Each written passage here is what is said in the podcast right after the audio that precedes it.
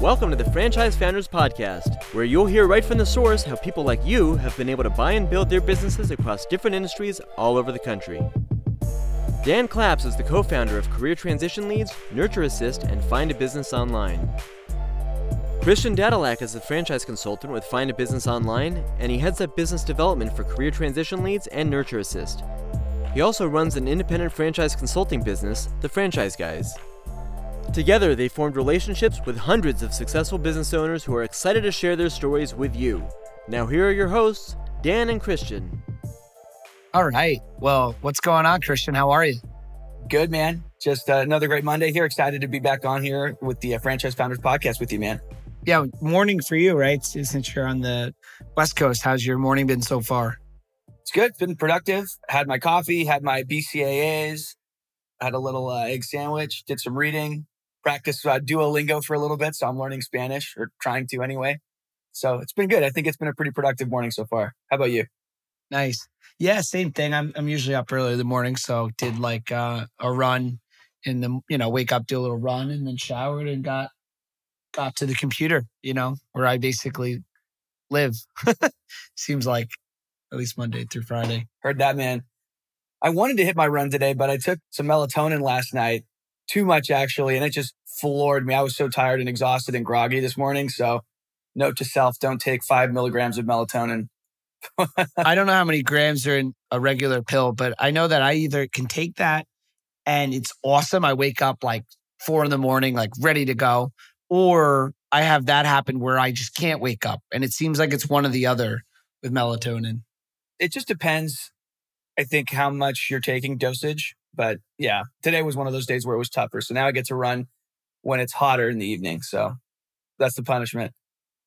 Nice. Well, today we're talking FDD, basics of the FDD and what to look for, and, you know, an overall, I guess, uh, education crash course on the franchise disclosure document. Do you want to start? Sure. Yeah. So for those of you that don't know, the FDD that stands for a franchise disclosure document. And I'll start off by saying that it is probably one of the unsexiest documents ever because it is it's a legal document. So it's not super exciting. It's hundreds of pages, lots of, of wording. And even though the Federal Trade Commission says that it has to be written in plain English, plain English in lawyer speak is still lawyer speak to some extent. You can read it and understand it to some degree, but it is still a legal document. So as we start this, I think it's good to preface it by saying Dan and I, we're not franchise attorneys, we're not attorneys at all. But having looked at tons of these, Dan and I know some of the key things to look for. So we're going to keep a pretty high level on this. We're not going to get super nitty gritty. We're not going to be analyzing any particular franchise's FDD, but we'll tell you some of the basic mechanics of an FDD, what it is, and guide you through some of the key items. So I think that's what we'll do here today. Yeah. And, you know, to start, like, what is the purpose of an FDD, a franchise disclosure document? And what I think is so great about it is that it's really there to protect the end user, the franchisee, the potential franchisee who's investing, you know, a good amount of their life savings into a new business under a certain uh, expectation of what that business can produce for them, provide to them, what's going to, you know, what their role in that business is. And this document, typically a couple hundred hundred pages, really outlines everything that someone needs to know. So by the time you make the investment and you sign that franchise disclosure document, you've really got a full picture, but audited financial picture as well, so that you're protected and you're making an investment with the most information. Couldn't agree more. That's exactly what it's for. The reason they call it a franchise disclosure document is because it's meant to disclose information about the franchise so that people that are prospective franchise buyers, you can go into the process, go into exploring these opportunities with your eyes wide open and not be blindsided by information and claims, frankly, that may or may not be rooted and grounded in reality, which is ultimately what you want. You need to have the information at your hand to decide, hey, is this an opportunity that's worth exploring, that's worth pursuing, or is this something where, based on the information I have at hand, is maybe something that I want to pass on? So that's really what the franchise disclosure document is meant to do. One analogy that I like, there's a couple that I like, but one of them is thinking about a franchise disclosure document almost like a menu at a restaurant. So you'll have, for example, the appetizer section, right? You'll have soups and salads. You'll have the entrees. You'll have beverages. And then at the end, you'll have dessert. I think the item 19 section is really the dessert. That's where it talks about financial performance representations. And we'll talk about that in a second. But it's like a menu. So there's different sections. They talk about different things. It starts off pretty general in terms of what the franchise is, what it does.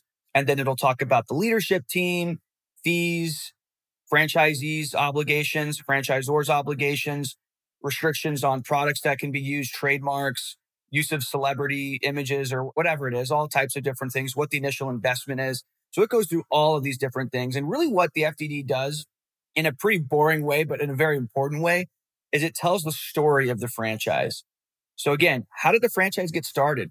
Who started the franchise? Why did they start it? What is their business experience? What business do they have starting this business and getting into this industry?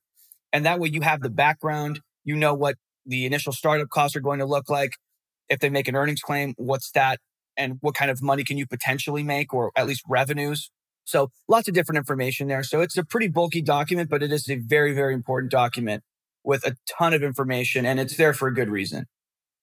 Right. It really holds the franchisor accountable to the claims it's making as far as the investment, the returns, or the item 19 financial performance. It gives even access and not always just because there's negative in an FDD, right? Doesn't mean that that's a bad franchise or it's not about that a franchise system should have nothing ever negative in it because that's just not realistic in business. But it gives a clear picture to what has happened and tells a story of that brand as it's become bigger and bigger as an organization. I always like to think about how if you're a member on the executive team, if you're an officer in that franchise system, you have to disclose any bankruptcies if you've been a part of or if you've been a director of a company that had to claim bankruptcy lawsuits, etc. And so you get to get a full, clear picture of the executive team of that franchise system. Now, again, doesn't mean that there isn't something there that someone may have had. Maybe they were, you know, not guilty of something, but they were involved in a lawsuit. That's okay, but it's in the document and it's able for you to digest that information and ask questions about it. I know for me as a consultant, I had clients, they were looking at a franchise brand. Perhaps there was some type of litigation that was within the franchise disclosure document. And instead of jumping away and, and, saying, well, this isn't the brand for me, that client was very invested into the brand. They wanted to move forward, but they had the opportunity to have a clarifying conversation with one of the executive members, learn what happened, understand, ask the question, how are you going to improve from what you learned from that year's prior? It just gives such clarity to every detail of the business and the members of the business. Exactly. At the end of the day, it's all meant to put the potential franchise buyer in the decision maker seat. Like we're not here to tell someone, and the franchise disclosure document isn't there to tell someone whether or not the fact that maybe one of the founders of this business had a bankruptcy and that is disclosed. We're not here to pass judgment on whether it's right or wrong or the circumstances of it. It's just meant to disclose. And ultimately, it's in the franchise buyer's court to decide okay, is that a deal breaker for me? Or if I learn a little bit more about the circumstances of what happened, does that make sense? Can I stomach that and ultimately move forward with this brand? So it's just meant to disclose. It's not meant to say good or bad.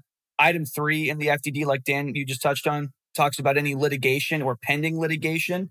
And that's not even just where the franchisor is getting sued by a franchisee, for example, but that could also be if they've sued a franchisee. And just because there's litigation doesn't necessarily mean that the franchisor was at fault or even that the franchisee was at fault. You just don't know, especially if it's pending. But you do want to make sure that you pay attention to that so that you can go in with eyes wide open and see, okay, is there a pattern? I think the FDD, and when you're talking to franchisees, that's a separate discussion with validation. But really, what you should be looking for are patterns. If you see a bunch of lawsuits in an FDD in item three, and it's the same kind of complaint, the same kind of lawsuit, maybe that's something that should be taken into consideration because, you know, if it's a one off thing, things can happen. There could be disagreements, obviously. But if there's a pattern of some kind, then it's really a good idea to recognize that pattern. And maybe that's where you might want to be a little bit careful.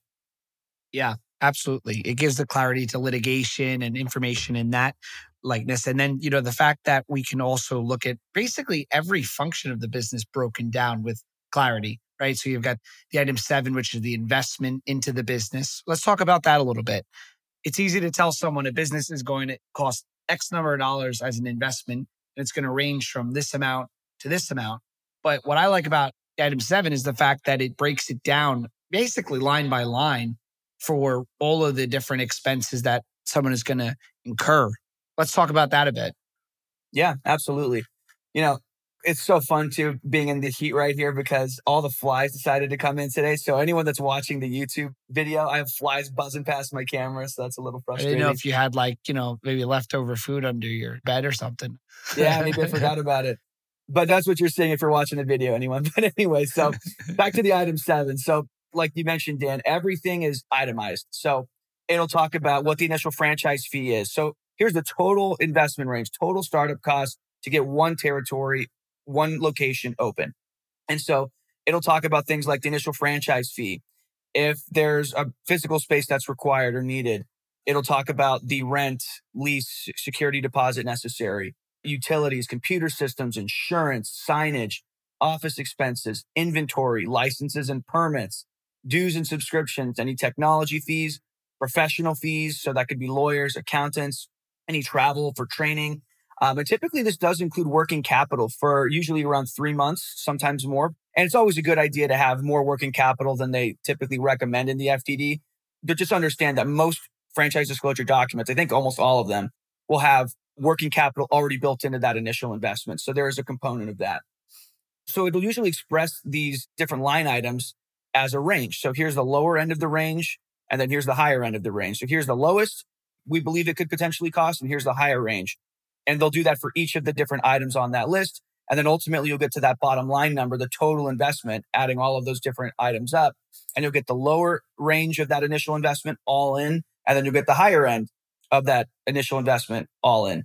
And what's important to consider, obviously, is especially if there's a brick and mortar component, if you're starting a business in California, for example, where I live, that will likely be up towards the upper end of that initial investment versus if you got started in Idaho, right? Or Montana or something like that, where the cost of living is lower, labor is lower. So those are all things to take into consideration as well. But I think it's a good idea to assume, don't assume obviously going into it that it's going to be on the lower end of the investment level. I think you want to come in assuming that things are going to be more expensive and cost more than maybe you had initially thought. So I think it's good to come in with the expectation that it might be towards the higher end of that range, even if you're in one of those markets that doesn't cost quite as much. Yeah, a lot of people they ask, you know, why is there a range? I don't understand how there could be this range of, you know, even sometimes, you know, six figure range of low investment to high, you know, higher range. And what I always have told clients is you know, right now you're in the research phase. You've got your research hat and you're studying brands and you're in the exploring phase. And then you're going to sign a franchise agreement and you're going to switch from that to the training phase. You're going to train, you're going to learn, you're going to get educated. And then the next hat you're going to put on if you're doing a build out, depends on the business, but if you're doing a build out, is the build out phase. You're like the general contractor, you put that hat on following the franchise system, but you're going to try to get the cheapest build out with the highest quality. And people have different schools of thought on how they do that.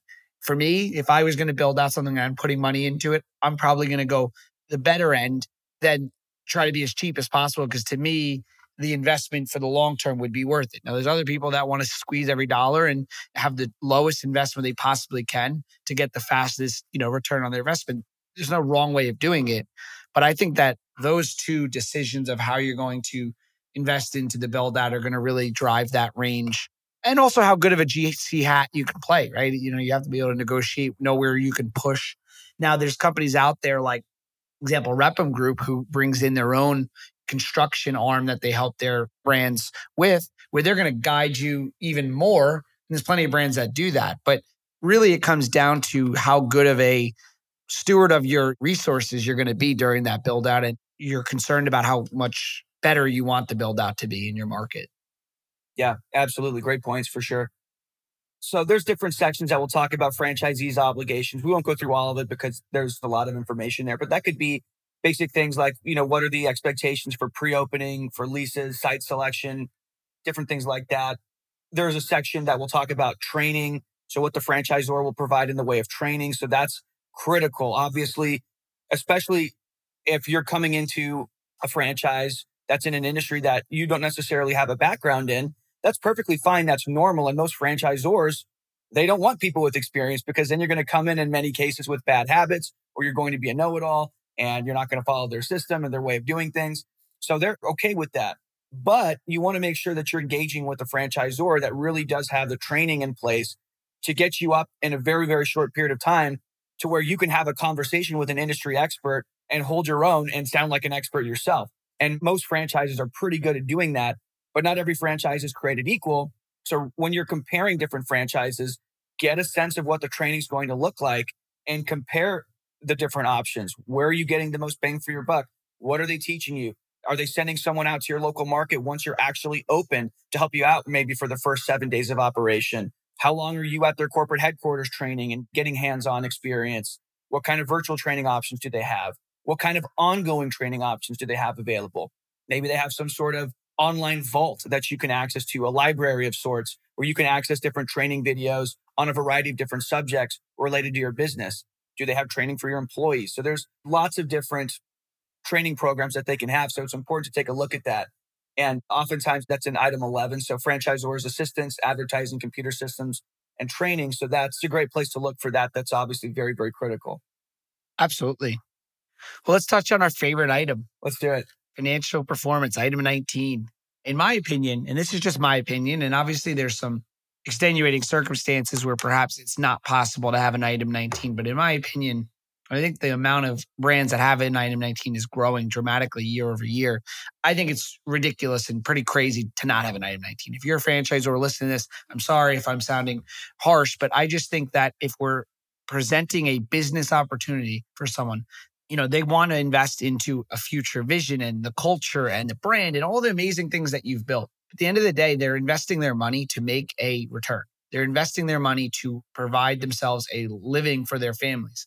And, you know, when I've always worked with clients, I've always joked around that I'll help you look at businesses that you can be happy with and enjoy a great lifestyle. But I like to help people find business that they can live off of, you know, and, you know, maybe living in the Northeast here where you are in California, we have to make money. There's just no way around it if you want to live on in this area and live a comfortable life. And so to me, obviously you want to build a business that helps and, and you have purpose and you're excited but the return is important too.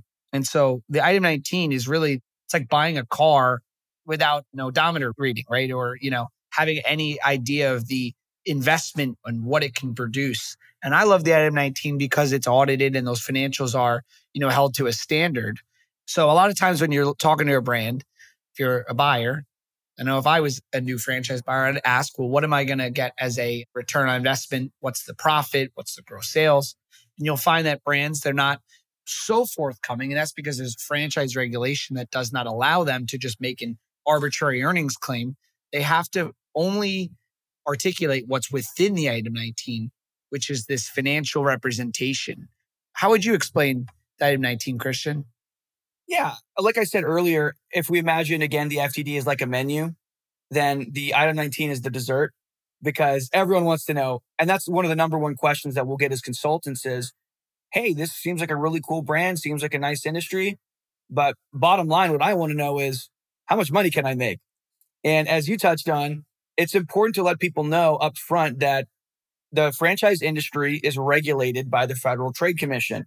What that means is, and this is a good thing, it means we can't just say whatever we want, and franchises can't just say whatever we want just so they can sell more franchises they need to disclose the actual information about the brand. So it needs to be rooted in reality. So the item 19 is it gives you a glimpse into potentially how much money you can make. And different franchises will disclose different types of information.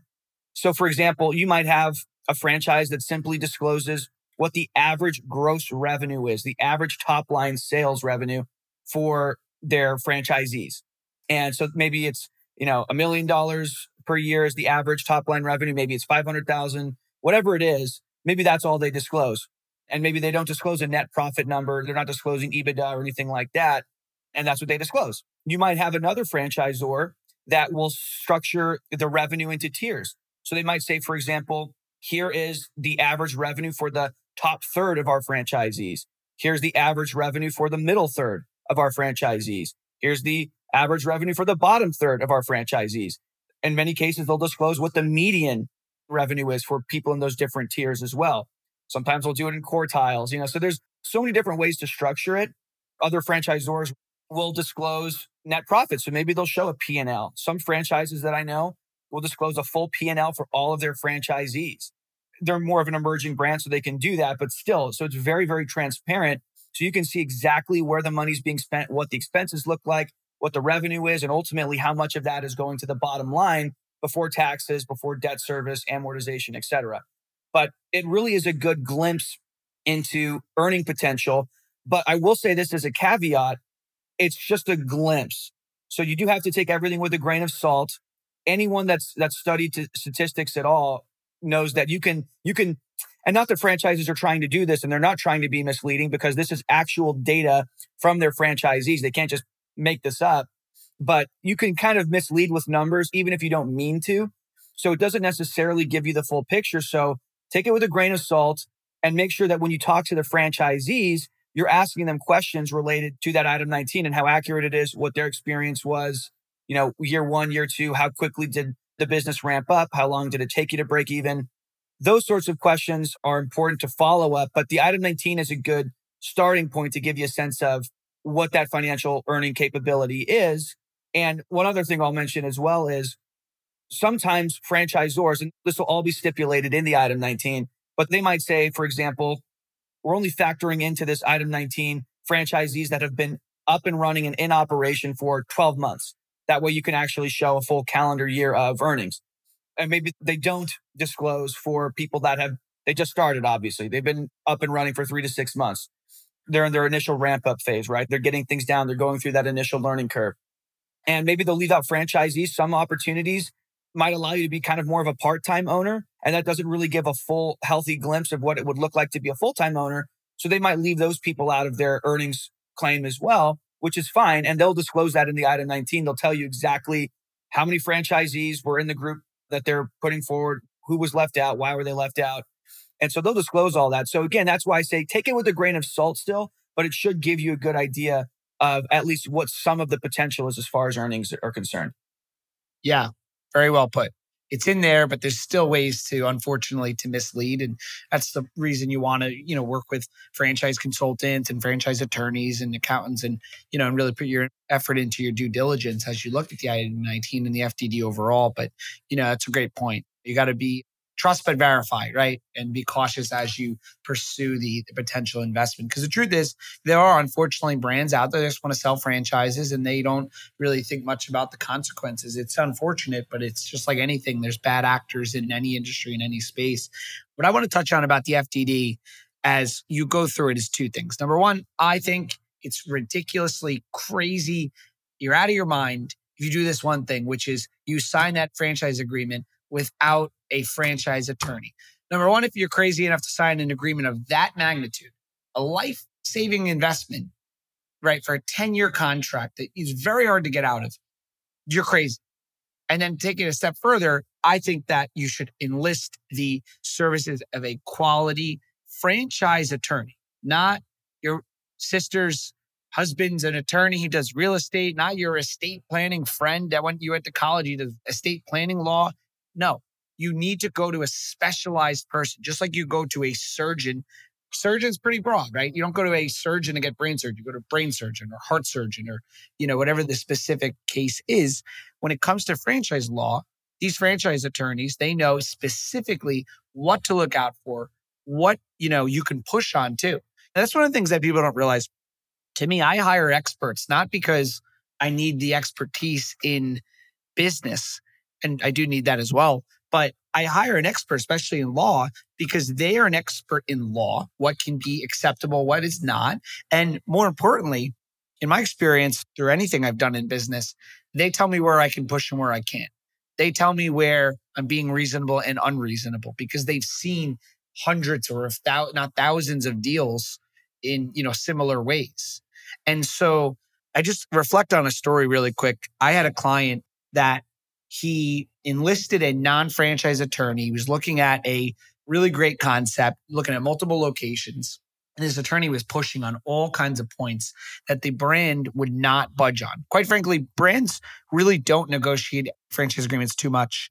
And I'm getting off the topic of disclosure documents, but on agreements, they don't necessarily negotiate. And the reason why is if you're going to sign hundreds of franchise agreements all across the country, they can't all be chopped up and changed here and there because it's not fair as a consistent product as a franchisor.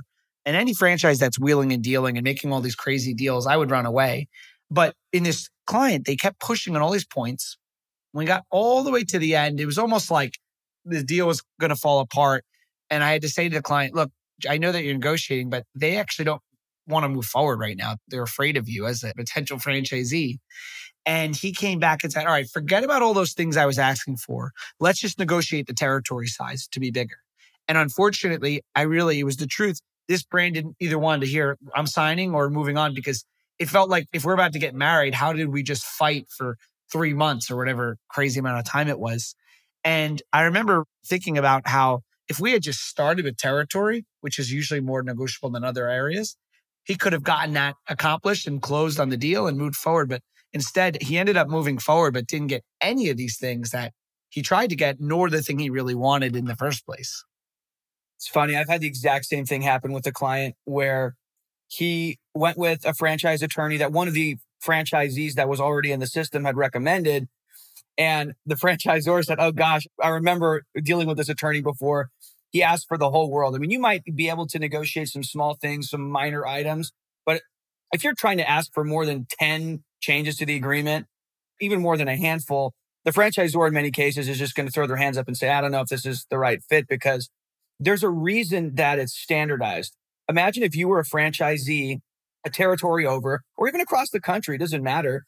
And you learn that Joe Schmo, who just entered the system, got all kinds of royalty relief where he didn't have to pay the same royalty or he paid a massively discounted franchise fee. Yeah. Got a massive territory, is getting other discounts, or there were certain terms in the agreement that got waived for John, but not for everybody else.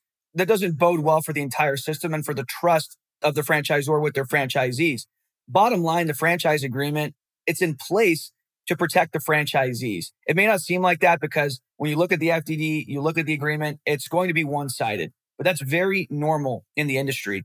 Because again, if I have territory A and then five miles down the road, 10 miles down the road, there's territory B, this new franchisee, and he's not following the system and he's I go back to the movie The Founder. I think when all the different franchisees initially they started selling yeah. items that weren't on the menu that weren't approved, and Ray Kroc got all pissed off. Well, that's because it affects the other franchisees. It hurts them. And brand consistency isn't there. If there's trash everywhere, it's not being taken care of. It reflects poorly on the other franchisees, and that could affect them and their sales and their earnings. And that's not fair to them. So if you're a good franchisee and you're following the system, you like a franchisor that is strict, you know, to an extent within reason with their franchise agreement. And so it's like that for a reason. But to go back to your point, Dan, using a franchise attorney is the only way to go because they understand what you can negotiate, what you can't negotiate, what's normal, what's not, what's a red flag, what's not.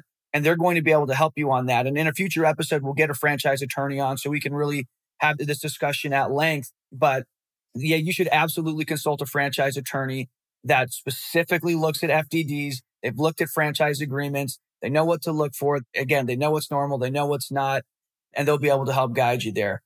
We'll change the title of this to the disclosure document and the franchise agreement, the FA. But, you know, just to wrap up this topic, it's something I feel very passionate about because I've had clients say, you know, Dan, I spent $2,500 and I didn't change anything in the agreement. Why did you have me call an attorney and do that? And I would always say, I don't care if you spend $2,500, you don't change one thing, but you know what you signed from a legal, not you read it. No, your franchise attorney explained everything you're signing so that if you ever have an issue, you go back and you know what you signed and you already know, you know, you're not going to go through this transaction if you ever go to sell the business or a transaction of, you know, of any sort where there's any surprises and business lesson. I've already done that. I've already done the sign an agreement, quick send it off. There's nothing more expensive than a cheap attorney. Okay. It's the most expensive mistake you can make to not hire a strong attorney for anything legally. I'm crazy now. I don't sign anything. Every single document, every single word, and every single word I send down in a contract took me a long time to get my teeth kicked in until I learned, you know, how important that was.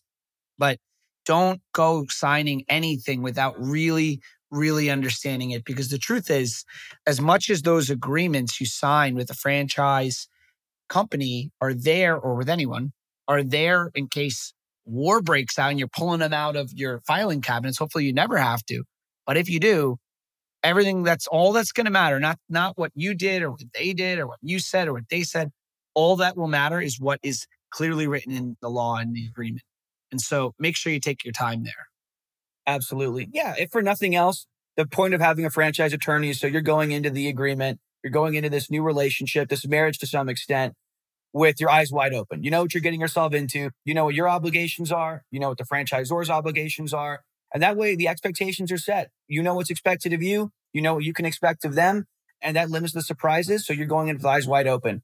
The one thing I will say that that you can sign without an attorney because this isn't signing the actual agreement or anything, but it's the FDD receipt. All that that means is it's just simply an acknowledgement that you received the FDD from the franchisor because they legally have to disclose it to you. So it's just saying, hey, I received the FDD. Not that I'm agreeing, not that I'm signing that I'm starting this franchise, not that I'm agreeing that everything inside of it makes sense to me, anything like that. It's only signing that you received the document. So that's the only signature, I guess, that you shouldn't be worried about consulting an attorney for. It. That's just simply a receipt. Everything else, when you before you sign a franchise agreement, before you even think about signing a franchise agreement, yeah. talk to a franchise attorney. Awesome. Well, thanks, Christian. Great episode. Awesome, man. Yeah, thanks everyone for tuning into the Franchise Founders Podcast. Share, subscribe, leave us a review. We appreciate it all.